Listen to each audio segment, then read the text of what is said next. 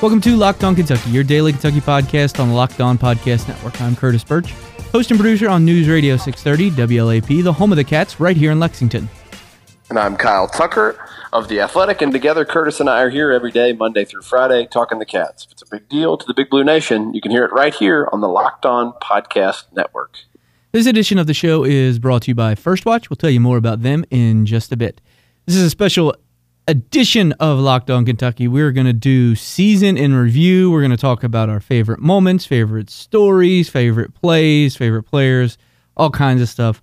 Uh, just kind of recapping this, the Kentucky basketball season overall from the start in the Bahamas to the end um, against Auburn in the Elite Eight. And I guess, Kyle, the easiest place to start, the easiest place to start is the beginning, and that was in the Bahamas. And na na na na boo boo, I was there, you weren't. I will continually rub that in your face forever. Um, but uh, you know, outside of the beautiful sun and sand and beach, the basketball on the court was really impressive uh, from that team. Uh, people tried to disparage the competition they're playing, but that Mega Bemax team ended up beating Michigan in another uh, overseas tour that Michigan took. So the, the teams were okay they faced, but I kind of set the season up, and it, it was a kind of a nice little little preview of Kentucky basketball. It was, and it was sort of a preview of, um, you know, the maybe the best ver- version of them. Certainly offensively, playing loose and you know sharing the ball, and um, I think, you know, maybe set the expectations higher than what they should have been for the for the start of the season. Uh, I think you know Calipari said I'm not intoxicated, and later admitted that maybe he was. Um, you know, I did a piece going into the postseason on kind of how they rebuilt themselves after that Duke game, and um, talking to people on and off the record, and a lot of folks kind of said like they could tell that Cal and probably the players um, maybe drank too much Kool Aid from that Bahamas trip. As as fun as it was for everybody to watch, and as, as exciting as it was, as, as as excited as everybody got about it, um, you know, maybe it is fair to say, well, let's take a step back. These are exhibition games. Who are you really playing? Um, because I think they got they went a little overconfident into the rest of the the off season slash preseason. Um, and then kind of got their heads beat in in the opening game against Duke. And the highlight of the whole experience was the night the lights went out in Nassau. Uh, Tyler Herro shot him out, right? Was that the one the, the night he really went got going offensively? Yep, and that was the joke. Literally, everyone on the island made. And um, but the the side story of that that I really enjoyed because the lights going out during that thing was it was a little scary, but then we were told, oh, the electric goes out on the island all the time. No worries about that. Um, but once we got over that factor, uh, it, it, was weird because they did the little flip scores uh, where they like you on your regular rec league that you bring out those little things that you just keep the score manually. The, it did yep. like all the lights didn't come on, and they're like, "Are we going to play? Are we going to not play?" Calipari made a big deal about how he said it, the players wanted to get out here and play, and so they were they came out and played. And then afterwards, when we were doing post game interviews, my favorite thing was when I was talking to Tyler Herro, all of a sudden the lights went out again. And that's when I kind of saw like that first Tyler Herro smile that kind of became a common occurrence after he had a, a great play, great game. He was like, oh, the lights went out again. And, and that kind of set up good portions of his season for what he was. Yeah, the smirk, the uh, yeah, yeah, I did that.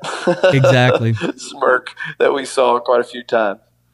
All right, so let's let's jump into the season. We're gonna we Kyle mentioned the Duke game. It's probably you know as much needs to be said. Everyone's very very remembers it well. It reset expectations, um, Kyle, and you know you, you said you, you referenced your piece about how they kind of re- had to rebuild from that honestly, I felt like most of the the not the pre conference season was kind of like meh. You know what I mean? Wasn't wasn't yeah. super great game until you got into the North Carolina Louisville portion. wasn't great games. Uh, not a lot of great play. I don't know if like anything in that stretch stood out to you. Yeah, I mean, you know, the thing that the Duke game exposed was, was that they had not done enough work defensively, and in that piece I wrote, um, you know, some folks said that, you know, and, and Cal said, you know, I, I, I it, you know, I missed it. I think is what his line was. I missed it, and, and some other folks told me, you know, he didn't do some of the basic teaching and, and instruction that he did usually does defensively because he was so sure that this team was ahead of others you know, he had a bunch of freshmen who were, were you know, renowned as defenders. He had PJ back. He had some other guys back. He, you know, felt like he could count on Reid Travis. Uh, he just came out of that Bahamas trip feeling like he didn't need to teach that.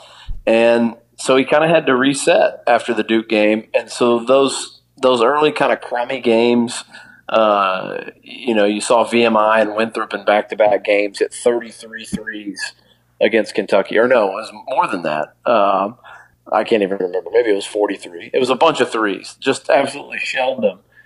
Yeah, they won those games, but they were closer than people would have liked.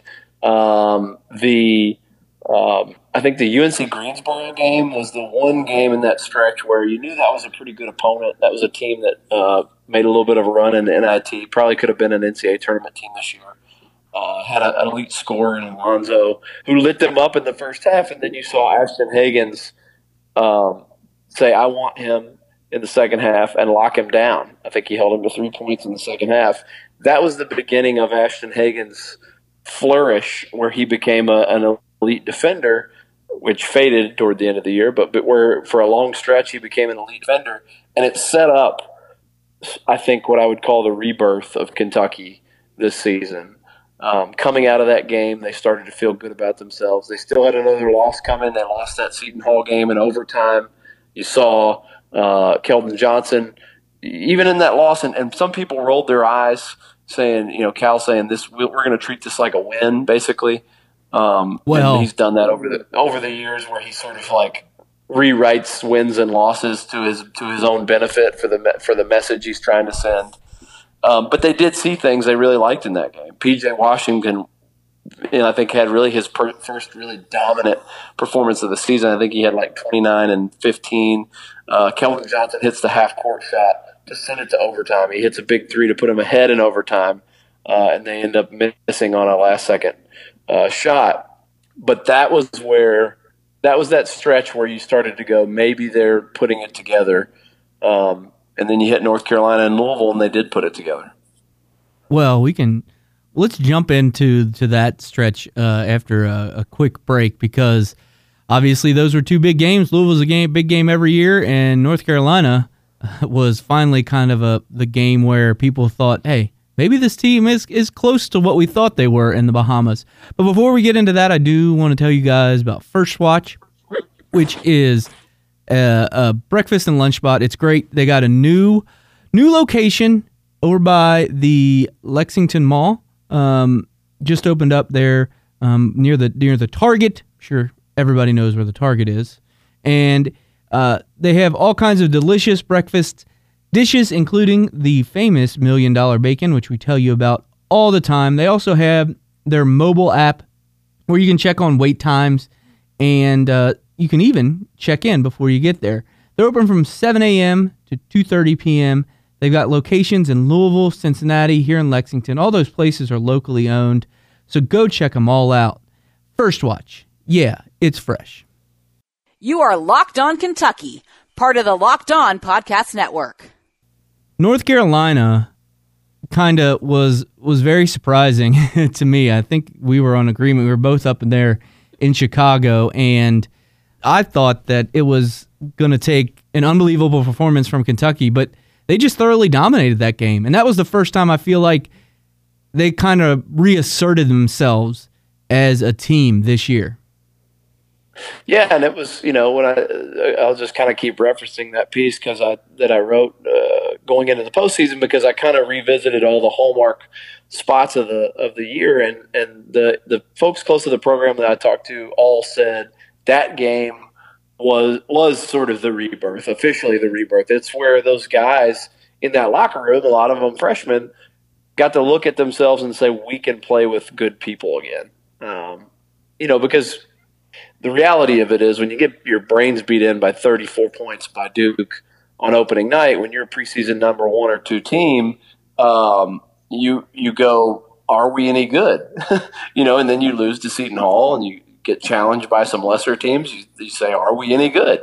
Uh, and so it was really important that they go beat a quality opponent, one that everyone in the country recognized as a quality opponent, a name opponent, a ranked opponent. Um, you know, on a national stage in the uh, CBS Sports Classic, sort of the, the other version of the event they got beat by Duke in, the Champions Classic, um, on a neutral court, all those things. And, and you know, I, am dominated, maybe too strong a word, but I, they controlled that game. I think they led for 35 or 36, maybe 37 minutes um, of that North Carolina game, and it never got crazy far away from Carolina. But Kentucky, it always felt like was in control, always had the lead, won by seven or eight. Um, and that game, we talk about Ashton Hagans, uh, where the second half of the UNC Greensboro game is where he started to assert himself. The North Carolina game is where you could not deny that Ashton Hagans was, you know, the guy and and the catalyst for the turnaround of the season. He had uh, eight steals. He tied the school record. Um, that really became co- that uh, that started the streak of uh, Ashton Hagans getting bonus steals after after games finished. yes, they were. There was a time where I'm pretty sure the statisticians were doing everything they could to help him chase down a steals record. He ended up falling way off that pace. I think he ended up with 60 steals. Uh, I think Rondo's steals record is in the 80s, maybe 83, uh, 87. 87 sounds right to me. Um, so he was pretty far off that. But there was a stretch there where it was like he had the eight in that game and, and really shut down Coby White, who was a star for North Carolina. Uh, then he had like five and four and three and six and five, like every game for uh, you know a dozen or so games, and people started going, "Is he the best on-ball defender in the country?" Um, and that stretch of games is really where he established himself enough to the point that he he won uh, SEC Co Defensive Player of the Year as a freshman, even though he really fell off towards the end of the regular season and through postseason. Um, he just made such a name for himself right there in the middle of the schedule, and in the games, in a lot of games that people were paying attention. And you know, he goes and plays a really good game against Louisville, and um, so, you know, they, they win that North Carolina game and then they go on the road and play at their rivals. And Louisville had gotten off to a really nice start under Chris Mack. And they, again, you know, didn't totally blow Louisville out, but they, they controlled that game really start to finish and, you know, led by double digits at several points and, mm-hmm. you know, just had no trouble with it. That was the um, breakout game for Tyler Herro, who had 24 points. And that's what one where he kind of announced himself to a national audience. You know, he, he'd had that great Bahamas trip he'd gotten a lot of publicity, you know, but he hadn't had the big game on the big stage, and he definitely had it in the Yum Center. Um, so that that was really interesting to see. And, and and I do want to point out that Keldon Johnson played unbelievably well in both the UNC and Louisville game. He had 15 points against Louisville and led the scoring um, for Kentucky in the UNC game with 21, um, 16 of which came in the second half. So that was where he really started to get it rolling. And unfortunately for him and Kentucky, he faded a little bit late, uh, but during that stretch, uh, to that point, honestly, Kyle, I remember having this discussion with you. He had been the most consistent Kentucky player, I felt like, to that point in the season. Yeah, and, you know, they, even going a little deeper into the season, you know, he, he had performed really well against all the ranked, you know, opponents. I mean, even in the Duke game, I think he had 20, uh, his first college game, um, or somewhere around there. Um, uh, you know, so I, it just uh, he. I think he um, sort of started stronger than the rest, and then Ashton came on defensively, and Tyler came on offensively, and and maybe it was connected to that that those guys emerged, and then PJ really kind of went on a dominant streak that that maybe. Uh, Keldon took a back seat, maybe deferred. I don't know. I hadn't really thought about it in that way, but yeah, he started so strong and then kind of uh, eased off the gas. It felt like uh, you know you had the the game coming shortly thereafter at Auburn uh, when he, he made it. He had had I think a zero point game the game before uh, at Georgia where Ashton Hagans had his best offensive night of the season. The next game they're at Auburn and Keldon Johnson's he's gone scoreless the night before uh, and he makes an early mistake and and I think one of the the sort of moments of the season was Keldon Johnson uh, getting yelled at by Ashton Hagans mm-hmm. to wake the bleep up. Uh, and he did. He woke up, and I think he scored 17 points in the from that point forward. Uh, and Kentucky won that big game at Auburn. Um, sort of uh, probably a name that Kentucky fans don't want to hear right now. Auburn, team Kentucky beat twice in the regular season and lost to in the Elite Eight. Yeah, I don't think you need to remind people of that, Kyle. They they're they're aware of what happened in, in, in the most recent game. But keep in mind, and I, I don't know, did I make that point about Auburn kind of surging late and becoming like a Kentucky of a couple seasons ago, where they had all the hype early and then finally leave, lived up to expectations in the tournament? Because when Kentucky went down there and played Auburn, they were still 14th in the country and very, very highly thought of. That was a really impressive win. Um, and, you know, Tyler Herro again had had some big buckets late. Uh, kind of, you know, they they withstood a, a, big comeback from Auburn and was able to pull that win out on the road. It felt like I'm trying to remember, Kyle. Was that their first? Well, no, they won at Louisville, but that was, you know, that was a, a good road victory uh, early on in the in the conference tournament. Then they had that the, was that was the game. That was the game after you know you mentioned the Louisville breakout on the road for Tyler Herro. Then he plays well at Auburn. I think he hit some big free throws down the stretch, and that was the game in the post game press conference where Herro said, "I just like making yes. big shots against people who don't like us." Yes, that's right. Uh, which you know, and, and if you if you go do the numbers, I mean, he was with with very few exceptions, and Knoxville being one of them but with very few exceptions, he was fantastic in road environments. And you, I think you can trace that to the sort of the abuse he took his senior year in high school after he backed out of the commitment to Wisconsin, picked Kentucky, and he still had to play a whole year in that state. And, and and all the opposing gyms he went to, people just absolutely harassed him. They harassed his family. Uh, they brought snakes to the game, and you know, I think he got so used to playing in hostile environments and rising to that challenge that when he got to Kentucky, uh, it was no big deal. Yeah, yeah, I definitely think that that's that's factual. I, that for, I've forgotten that was the place where that that famous quote came from, and, and we'll talk more about some some famous Tyler Herro quotes uh, here in a bit. But uh, the last out of conference game of the regular season that Kentucky had, of course, came in the middle of conference play. They they took down Kansas, who at that point had started to begin faltering, um, and by the end of the year you know, Auburn takes them down in the round of 32. But at that point, Kansas was still ranked ninth overall. PJ Washington had another monster game 20 points, 13 rebounds. Anytime you can beat, you know, the Blue Bloods of North Carolina and Kansas, I think Kentucky fans will take that in a regular season.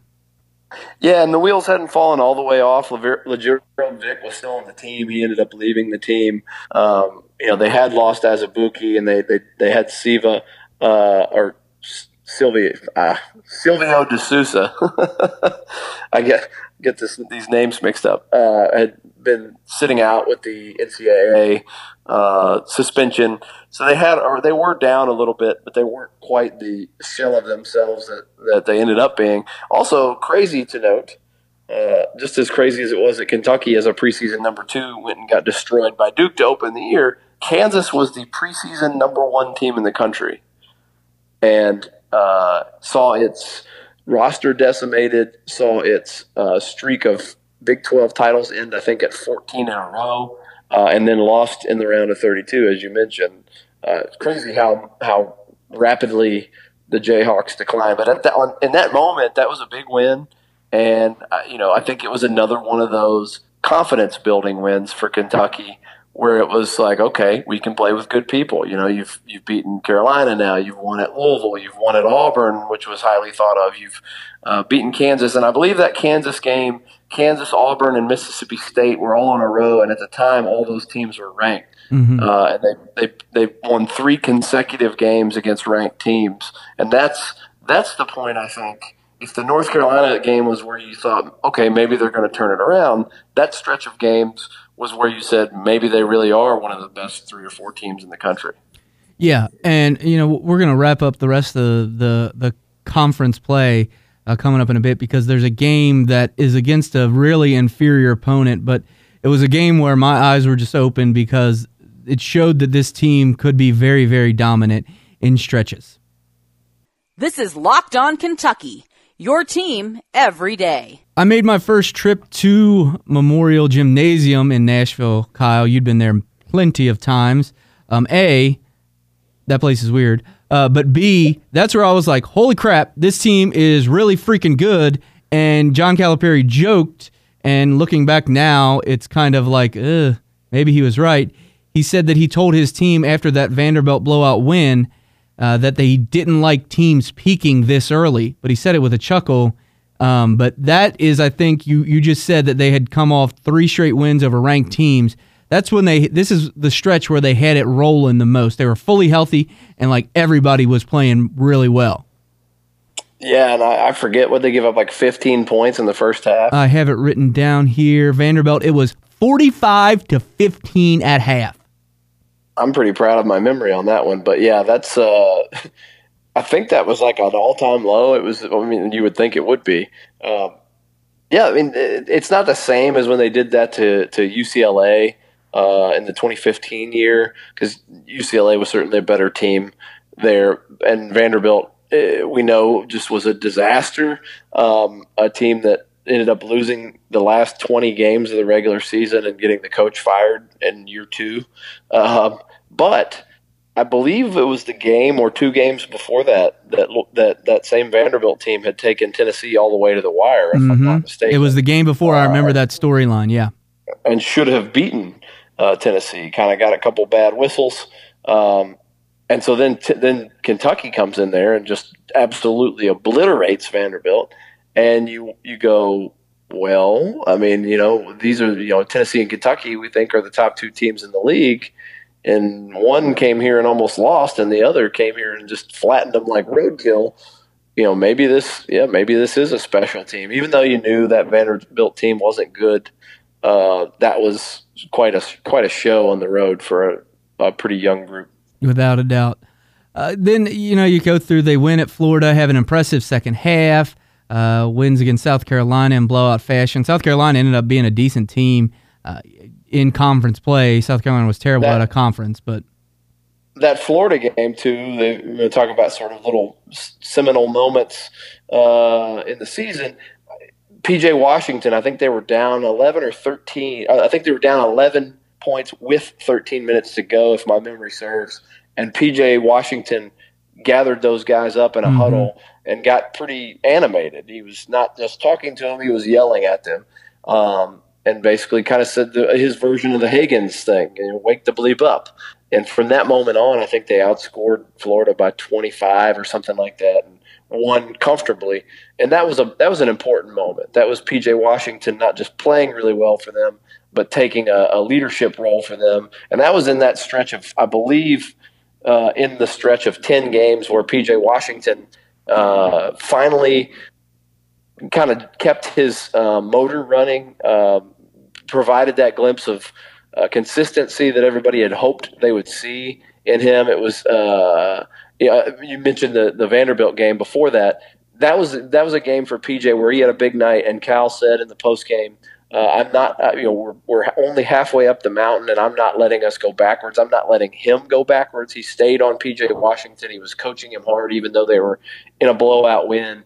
Uh, because he was he said I've waited a year and a half for this PJ and I'm not going to let him go back and and I would say it's impressive that he did not let mm-hmm. him go back um, and so that Florida game PJ played well he showed some leadership and that was in a stretch of 10 games where PJ averaged I think 21 points uh, and seven rebounds shot over 50% from three and then that that 10 game stretch we talk about the Hagan stretch where he established his reputation as a defender, that 10 game stretch is where PJ Washington got himself into the mix as an SEC Player of the Year candidate. I believe he was the basically the runner up to Grant Williams, as it turned out, and also where he earned everyone in the country's respect enough that he has since become a unanimous uh, uh, third team All American.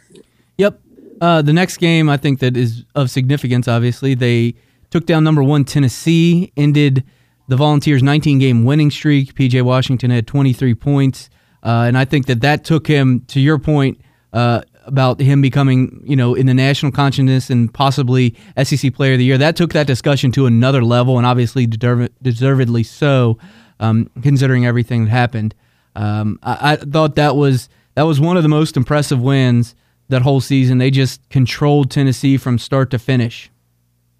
Yeah, and that was you know they they led by as many as twenty four. They won by seventeen. The Tennessee guys talked about being embarrassed afterwards. That was also we talk about Tyler Herro quotes. Tyler Herro uh, said, "I think they're afraid of PJ or scared of PJ," and uh, that maybe came back to haunt them a little bit because that clearly got back to the Tennessee folks, and they referenced it. Admiral Schofield referenced it. Uh, Kentucky ends up losing Reid Travis for the last five games of the regular season uh, with that knee sprain. And when they go back to Knoxville, that's very much uh, on those Tennessee guys' minds, and the favor got returned in a big in a big way. Yeah, yeah. Later on, obviously Tennessee got their own blowout win over Kentucky. Uh, a couple other, you know, uh, obviously you can't go. I actually did skip a game that is of note um, right before Tennessee. Obviously, Kentucky lost on that controversial tip in against LSU. Um, and then after the Tennessee game, the Missouri game, and obviously the only the thing that is most notable there is the fact that Reid Travis was injured in that game, uh, in the knee sprain, and that obviously had an impact on the rest of the the regular season. Um, Kyle, um, you know they followed the Tennessee that probably that game in Knoxville. I don't think Reid Travis can make up for everything, um, but obviously he could help. And it kind of seemed like to me they didn't get all the way back in rhythm by the time the tournament started, the SEC tournament. Yeah, yeah, and, and you wonder, you, you really do wonder. You mentioned two things there that make you wonder if if two things go differently. Uh, you know, does if the ball rolls out against LSU and they win the LSU game and the Tennessee game, in the same week. Uh, they're in control for the for the regular season uh, SEC championship and the one seed. Uh, that obviously changes their bracket in Nashville. Uh, you wonder too if if Reid doesn't hurt that knee and miss the last five regular season games. Um, you know, do they lose? Do they maybe keep their momentum rolling? Because I mean, they were rolling at that point. Um, do they do they keep that rolling? Do they beat Tennessee and Knoxville as well? or, or not lose as bad? And do they do they go into the SEC tournament with a little more continuity? Because you know Reid Travis came back for the first time in those first SEC tournament games. Um, all those things you, you wonder, and, and at that point, the question becomes: if he stays healthy, do they end up as a one seed? Uh, do they end up as a one seed in Louisville uh, for the second weekend of the tournament? And does that make a huge difference? Um, you know, in their ability to get through. You, you never will know, obviously, but I think the fact that they they finished the regular season five games without Reid Travis and had to reacquaint themselves with him, and then the fact that they played their first two NCAA tournament games without PJ Washington. Um, there was just so much about their team that was in flux heading into that second weekend of the NCAA tournament that you do wonder if they just stayed fully healthy down the stretch, uh, the things turn out differently. I mean, the main thing being, do they end up with a better seed in a better location? Yeah, yeah, without a doubt. So there's your recap for the, the Kentucky basketball season. Obviously, you know we we covered the postseason in just the last podcast as well, so you can go back and listen to those if you want a refresher course on all that. Uh, I do want to mention a couple like off the course stuff. Uh, Obviously, the game against Arkansas, Tyler Herro's other famous quote where he says, I'm a bucket. And Kyle was wrong because he, he, Kyle thought he said, What do you think he said? I'm to make it? Yeah, I'm to make it. Yeah. Nice. He was at the free throw line at the end, icing that game. Uh, and I guess the guy was chattering at him a little bit, and he just leaned over and said, I'm a bucket. And he was. And he made both. And uh, we should note, which I don't think we have, he did end up uh, finishing, I believe, not only as the Kentucky, but also as the SEC uh, record holder for free throw percentage in a season. And I, I, don't, I don't even remember what he finished at. I think over ninety three percent. Um, uh, pretty remarkable season at the free throw line for Tyler Herro. Yeah, there is no question about that. Um, the other thing that I came to my like noticed that I noticed this season was the fact that the fashion was in full force by so many players. Brad Calipari was at the forefront, but we do need to shout out like Tyler Herro wearing that floral jacket, Keldon Johnson, always rocking skinny jeans that were ripped a lot of the times. Um, and Kyle, I don't know if you updated your wardrobe based off those things, but uh, I always in post game interviews I was kind of at the at the home games when they would obviously change before they came and talked to us. I'm like, what are these dudes going to be wearing now? Yeah, I started uh, started getting myself some uh, skinny skinny pants, but uh, it doesn't work as well if you're not skinny. Unfortunately, uh, um, I tried some high water uh, pants and just got laughed at everywhere I went. Uh, I don't think I could get away with printing. Uh, who's the who's the who's the villain that Thanos is that his name? Yes. with with Reid Travis's face on it, uh, T-shirt. I would. I think I might try the "I'm not." Uh, what is it? I'm not here for you. Uh, Brad Calipari T-shirt. I like that one. Mm-hmm. I, mean, I think I could pull that one off, but I, I, don't. I'm not sure I could get away with any of the fashion, any of the fashion that the uh, the youngsters were, were uh, sporting this year. I did ask Reid Travis about it once, and it made me feel good because you know he's not that much older than him than the the rest of the guys, but he also did kind of be like, kind of was like, what is that stuff? Like he was not he was not on board with with skinny pants. Reid Travis has an entire closet full of pressed and hung up khaki pants and three quarter zip uh, gray and earth tone sweaters and button downs. If Oxford button downs, without a doubt. Would you vote for Reid Travis as president without even knowing any of his, his stances on anything, just blindly? Yes, but I mean, I would also vote for like a like a random dude off the street right now for president. So, but especially Reid Travis. I I think that you know Reid Travis. I don't know what he's going to do, but he's going to be super successful. That's the vibe overall I get from Reid Travis. Yeah, and we were. He did his we little. He did his little reveal today, like the video that he put out, and it it remind because portion of it was talking about how he watched Seinfeld and none of the other guys did. That just maybe it's just the age gap is less with him, but I always felt more connected with Reid Travis than anybody else. When we talk about the sad things, you know, the stories we still didn't wanted to tell, and the, the you know the open locker room setting where you get a chance to to get spend a little time more time with these guys and tell stories in the postseason. The one that I'm disappointed about that I that I got wind of and was going to write this week at the Final Four is that uh, Reid Travis got Nick Richards hooked on Seinfeld. Oh and, my! And Nick Richards loves Seinfeld now. Tyler Herro, by the way, who didn't know what a genie was, also thought Seinfeld was a song. so that makes me really sad, but I'm really happy about Nick Richards falling in love with Seinfeld because of Reid Travis. That's where we're going to leave it on this this edition of the show. Thanks again to First Watch for sponsoring. Uh, go check out them and get you some delicious breakfast or lunch. Uh, that was fun, Kyle. I'm glad we got to recap the season like that. It was there were a lot of high points, and it's it's tough to when you're you know in the moment and down after the loss. But looking back on it, there was a, just so much fun uh, overall this year. I felt like. Yeah, it was a good year. There was good group, good group of guys, and you know, like I said yesterday, people that are being critical of the early exit, like uh, you know, if you're a Kentucky fan, there were a whole bunch of high points and like cool things and uh, really good players with big moments and breakout games and funny or interesting or awesome, you know, quotes. And, uh, you know, you beat Kansas, Louisville, North Carolina, uh, mm-hmm. Tennessee. Yeah. In, in a season, that's a pretty good year. Without a doubt. Anything we forgot, hit us up on Twitter. Shoot us a tweet at Locked On UK. Let us know if we missed maybe your favorite moment or a moment that stuck out in your mind. Also, find us on Facebook. Just search Locked On Kentucky. You can follow Kyle at Kyle Tucker underscore ATH. Read his work on The Athletic. Find me on Twitter at Curtis Burch, B U R C H.